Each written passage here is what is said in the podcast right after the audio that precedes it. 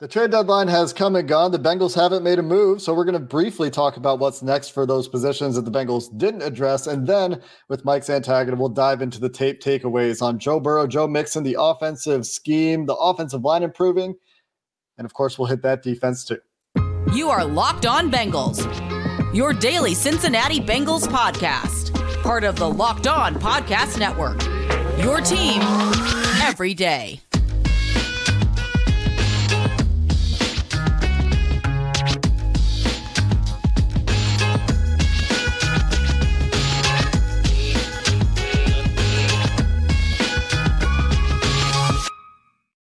What up, Bengals fans, and welcome to another episode of the Locked On Bengals podcast. I'm your host, Jake Liscow, joined today by Mike Santagata as we dive in to the tape takeaways from the Bengals triumph in San Francisco, and a lot of really good things to talk about in this game. Their most dominant performance of the season by far. So it should be a lot of fun notes. We're going to start with the trade deadline where the Bengals did not make any moves. That's a bit disappointing, but expected for anyone who's listened to this show. You would know that that and anyone who's followed the team, I guess, for any period of time would know that that is the expectation. So, going to get into all those topics today. We appreciate you. If you're a first listener, making us your first listen every day. If you're an everydayer, today's episode brought to you by the Game Time app, where you can use code Locked On NFL for twenty dollars off your first purchase of tickets. Last minute tickets, lowest price guaranteed. And of course, you can find Mike at his always game day in Cincinnati at Bengals underscore Sans on Twitter, where he's going to post a bunch of his own film work and analysis. But we always always talk about it here on Locked On Bengals as well. And Mike, let's start with the positions the Bengals did not address at the trade deadline. I think the ones that many fans were most interested in. Well, tight end for sure. I did a little poll on this recently. Tight end for sure. I think defensive line depth was something that fans were interested in as well. To a lesser extent, apparently, backup running back, where it's Joe Mixon who played well, and then not much else.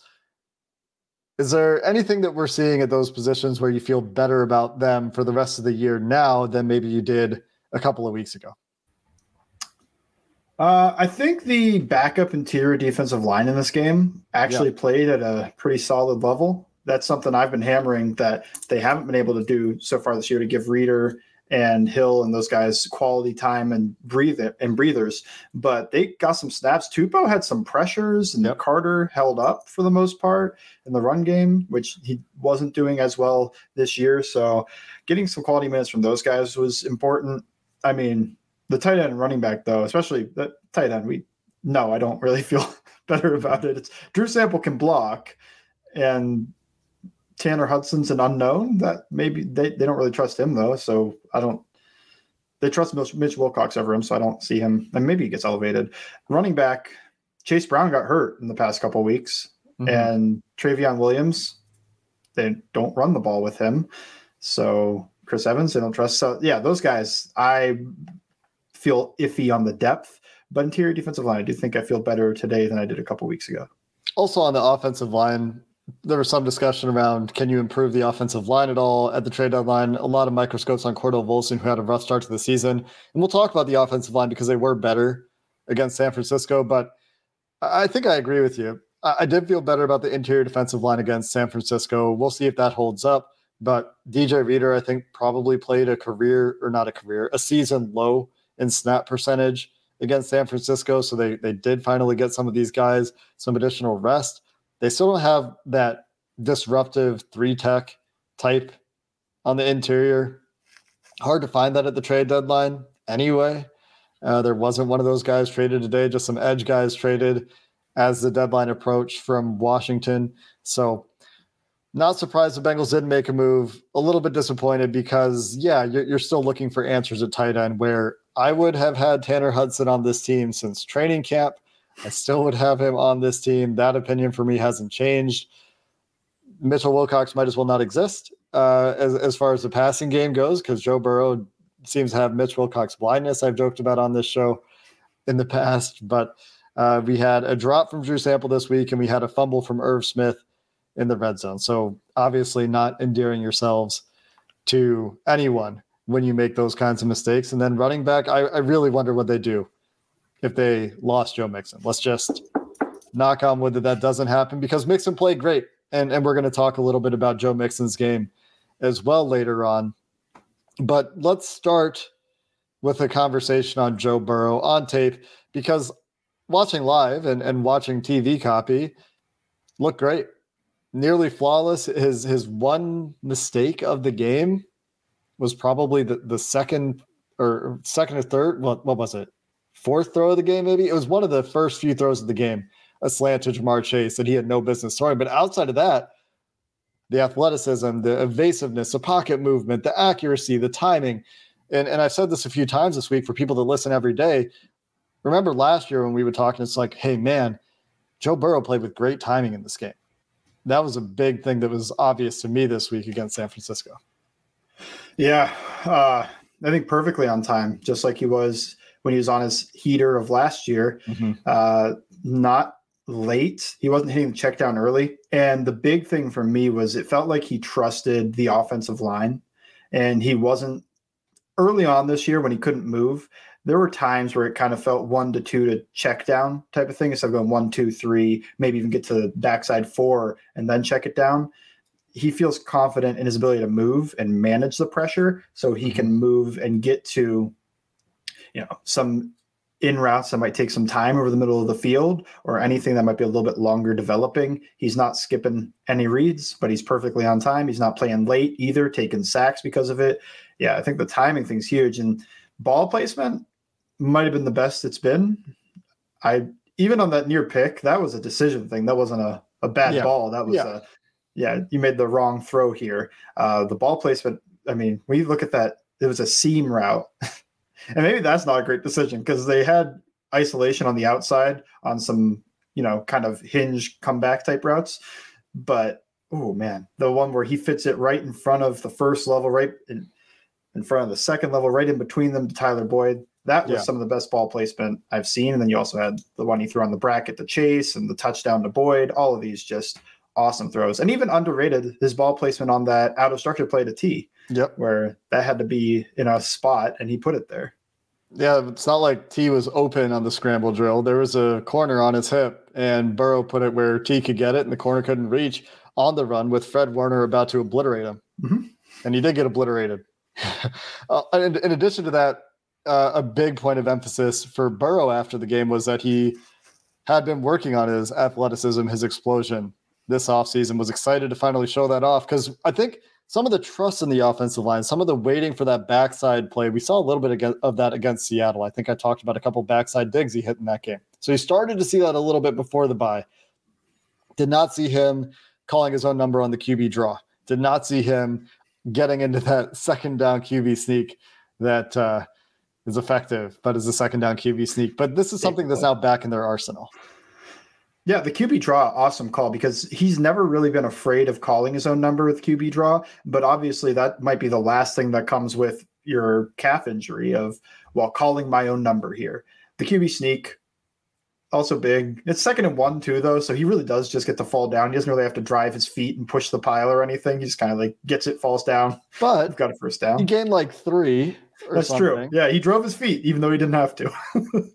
uh, but yeah, the QB draw was huge, and he made a guy miss on that too, and that was planting and pushing off of his right leg because he moves to his right and then pushes off of that to go back left on a juke that makes Hufanga miss in the open field, and he's able to tumble forward for the first down. So I think that's also a big part of that is it feels like there's nothing holding him back with that right leg. Um, the running was excellent the whole day. Hit a crossover on uh, Nick Bosa behind the line, got him out of the gap that he wanted to run through. I think the athleticism was huge in this game. Overall, I mean, this was, I mean, yeah, just look at the raw stats, the advanced stats. One of his best games, and yeah. this was definitely a statement against a great defense. And, and that's, I think, the the important qualifier that you finish with because San Francisco had been a good defense this year coming into this game by far the most points, I believe. By far, I believe. Definitely the most points they allowed in a game this season. And for an offense that hadn't put together a complete game, there's still some issues. We can talk about some things that we could see improved in terms of like schematically and sequencing, stuff like that. But the entire unit was playing well.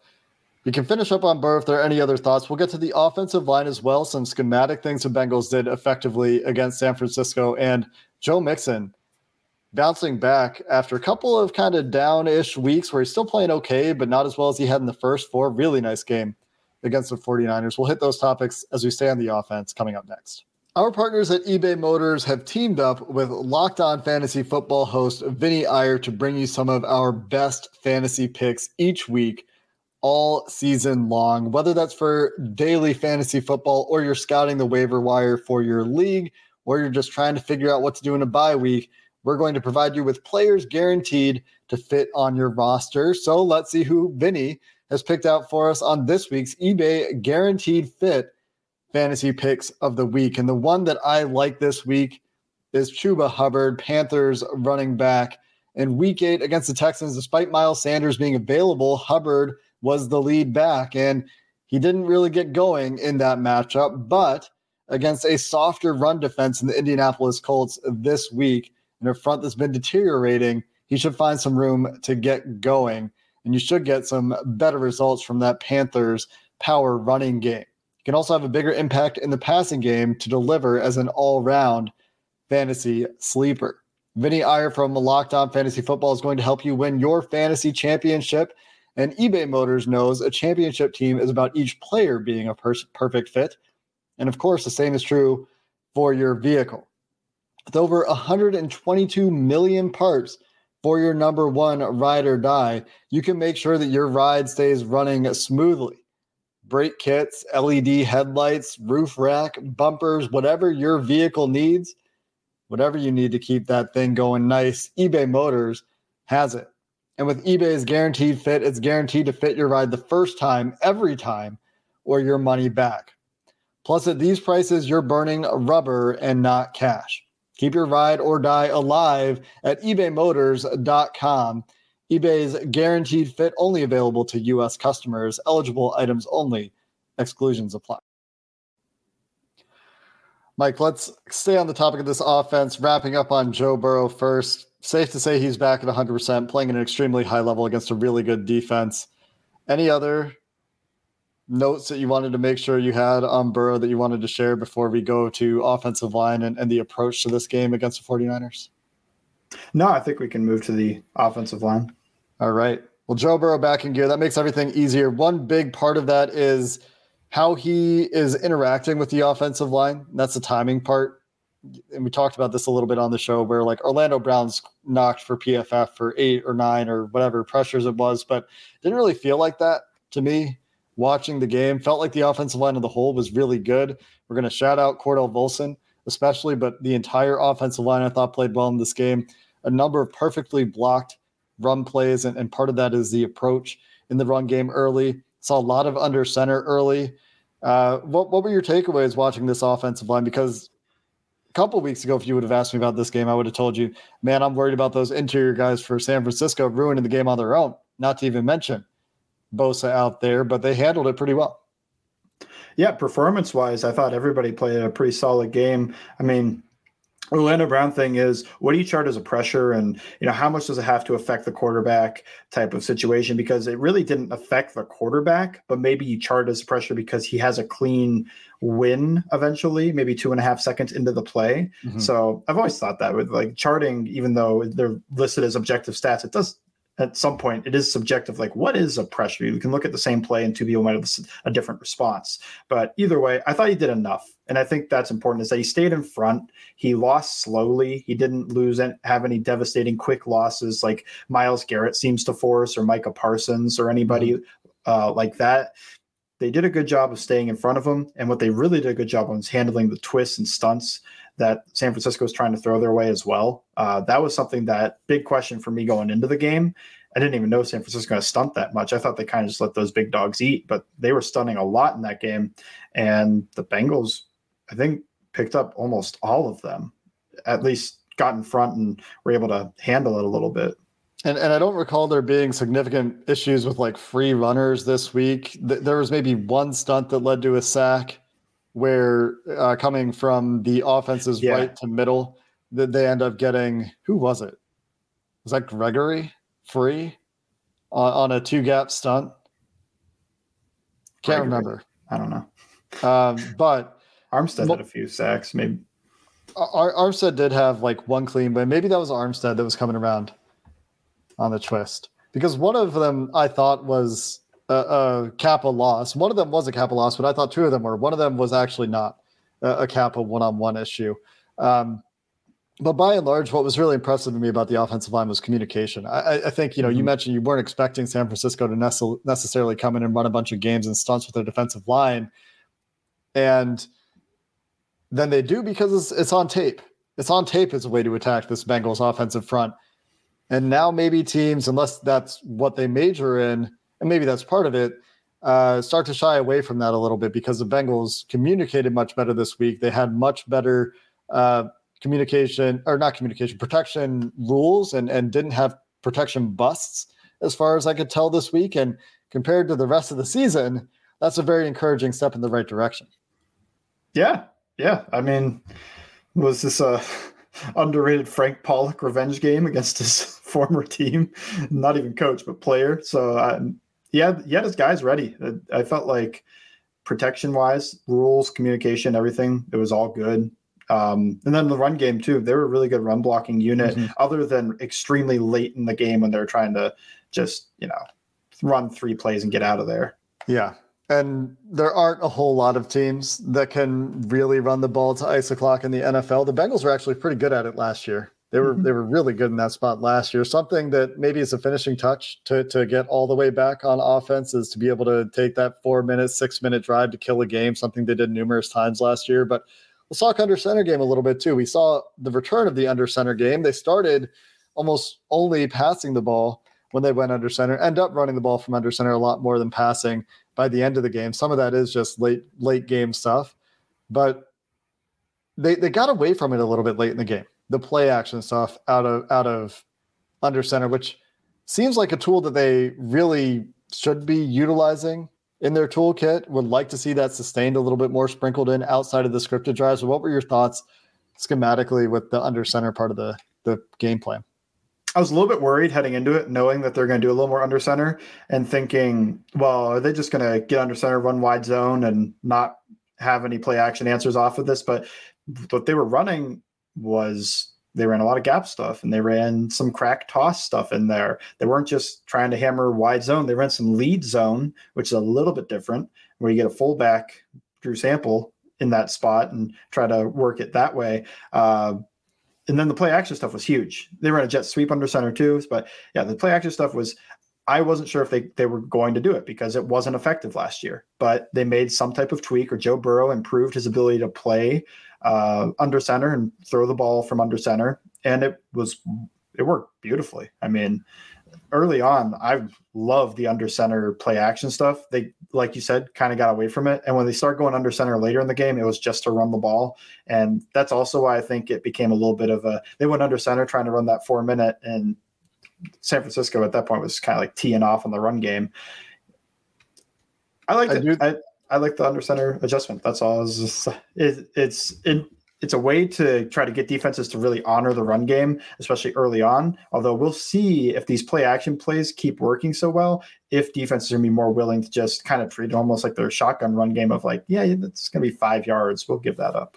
But they were hitting explosives in the run game this week. So, so that does make it a little bit harder with multi, I think three 10 plus yard runs from Mixon. He also had a 20 plus yard run. Even Joe Burrow on the draw had a 20 plus yard run.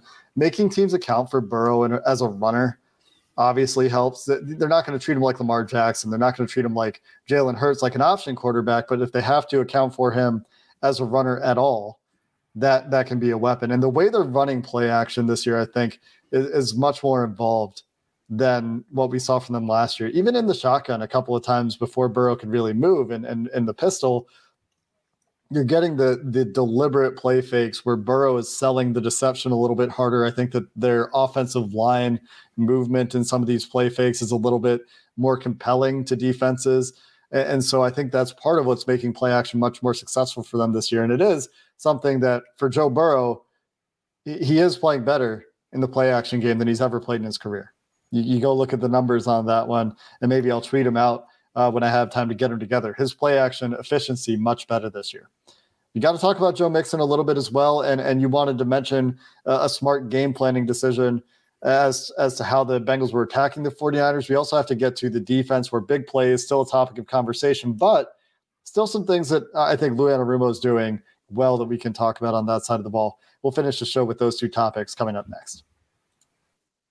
This episode of Locked On Bengals is brought to you by Game Time, who knows that buying tickets should not be stressful, should not be difficult. It should be easy, it should be straightforward. You should have peace of mind. Game Time checks all those boxes. So whether it's for a Bengals game, Bengals Bills Sunday Night Football, or an event near you, be it music, theater, or more, Game Time has you covered with a best price guarantee. They'll match prices and refund you up to 100%, 110% of the difference if you find the same tickets for cheaper elsewhere. You can see the views from your seats in the app. You can get tickets in just two clicks. They'll show you the price all in, no hidden fees. That's why I love Game Time. It makes it quick, it makes it simple, gives you peace of mind. Check it out, Game Time app. Use our code. You'll get $20 off your first purchase. It's locked on NFL. $20 off your first purchase. Terms do apply. Again, create an account redeem code locked on NFL L O C K E D O N NFL for $20 off. Download game time today. Last minute tickets, lowest price guaranteed. Did want to throw in one last thought here on the play action stuff before we go to Mixon, just because I did look at the numbers.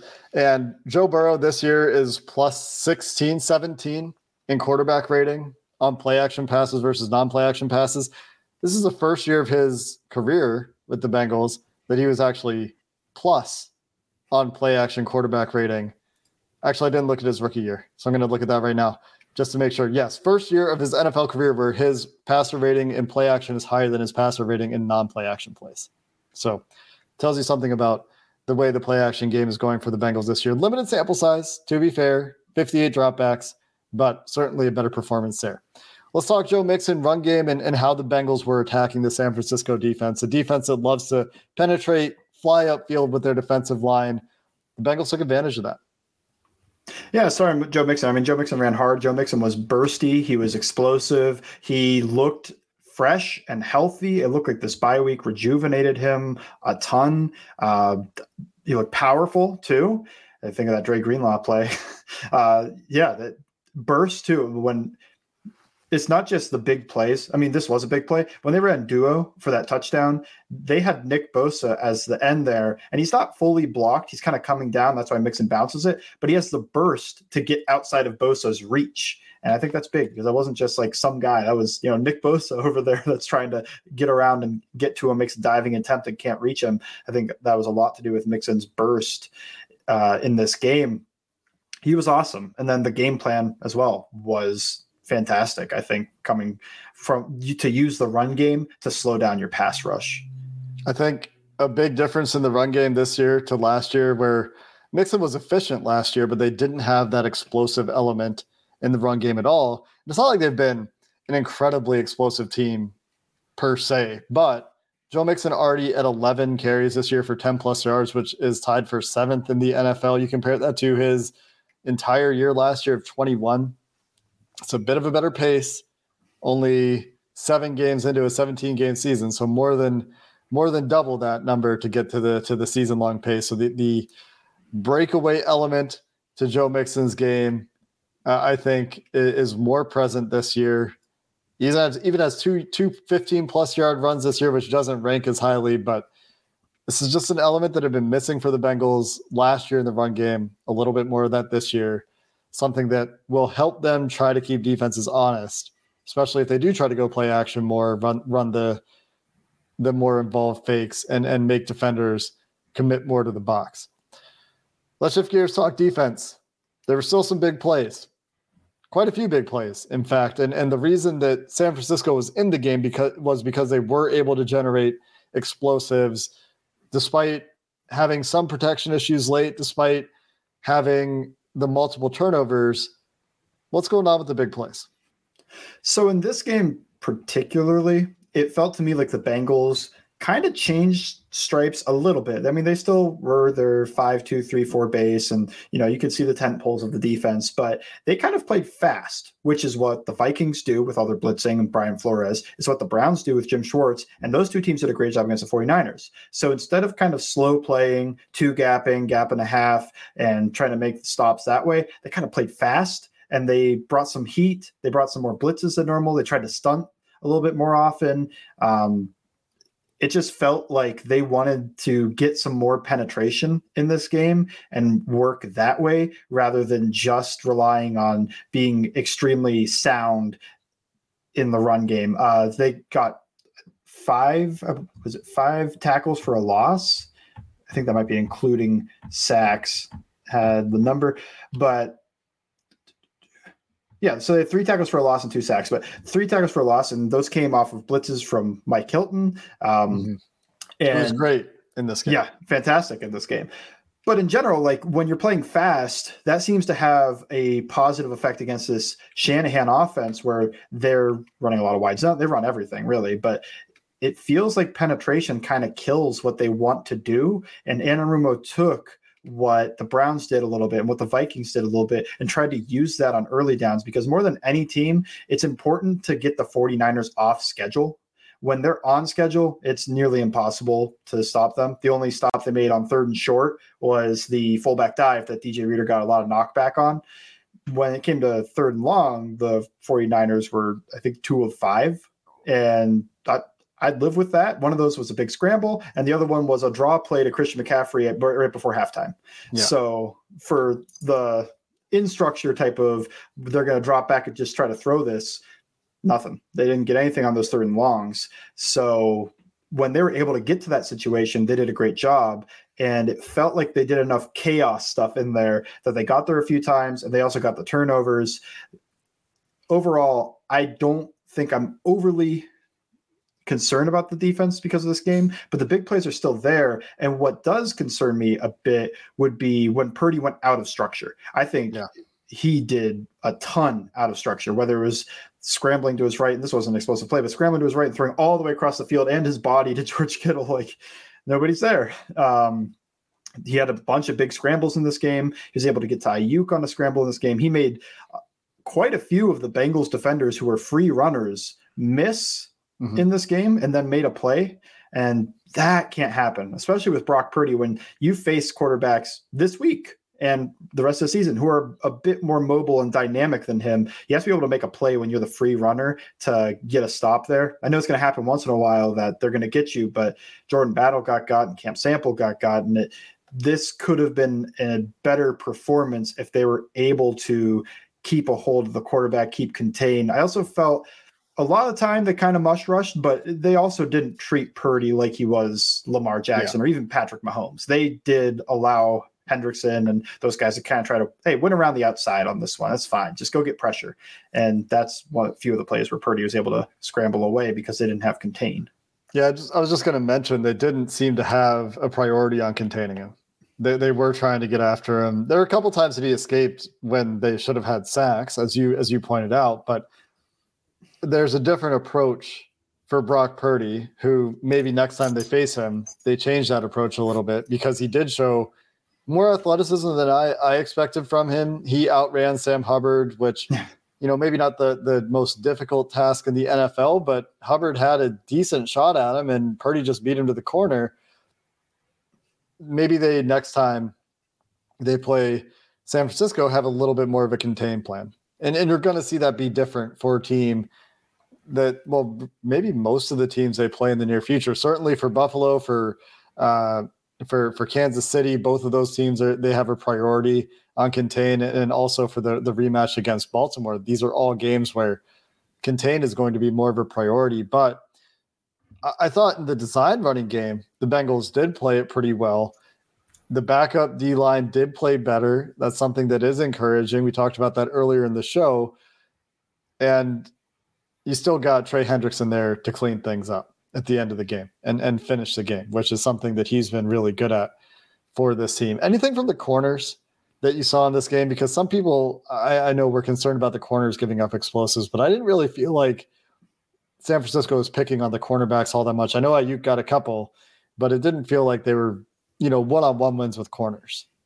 Yeah, I mean, Aiyuk got a couple wins. That happens. He's a good receiver. Yeah. He'll do that. George Kittle, that wasn't against the corners. That was a little bit against linebackers and safeties, but also a little bit against, you know, the Bengals were disguising a lot. And when when you disguise and then drop out of it, make all these crazy rotations, sometimes that kind of, you know, you shoot yourself in the foot. And yeah. now Germaine Pratt is in a bad spot to be in the right spot to make a play on something, and they're able to make get the ball to Kittle, who had a huge game. Um, nothing really from the corners. I thought they were pretty solid run defenders in this game, which is important. Uh, last thing I had was just a, a, quick stat was Chris McCaffrey had a 29% success rate in this game. And I don't know when the last time that would have happened for him. This is a team that's good running the ball. They have a good running game. Chris McCaffrey's a good player, and he got his. He he did score two touchdowns. One of them, one of the Brock Purdy throwing across his body, rolling to the right, back over the middle of the field. Probably don't want those plays if you're Lou Anarumo, but I, I do think they had a good game plan against the run. And sometimes, you know, you're playing with fire a little bit, changing the picture, like you mentioned. They get the Logan Wilson interception, uh, or, or maybe it was the, the near pick where he doesn't actually catch it, where he drops out, nearly has the interception on the BJ Hill uh, tip pass. And, and then you yep. also get Germaine Pratt trying to tail, chase down George Kittle running up the seam, which can be pretty challenging. That, if you're watching on Locked On YouTube, got a guest appearance from Mike's. Dog here, who's ready to be done with the show. So we can wrap up there. Volley can go do his thing with Mike. And we appreciate you listening to this episode of the Locked On Bengals podcast. In the next one, we've got crossover Thursday coming up. James Rapien and Joe Marino have you covered, getting you prepared with our first look at Bills Bengals. Until then, thanks for listening. Who Dey, and have a good one.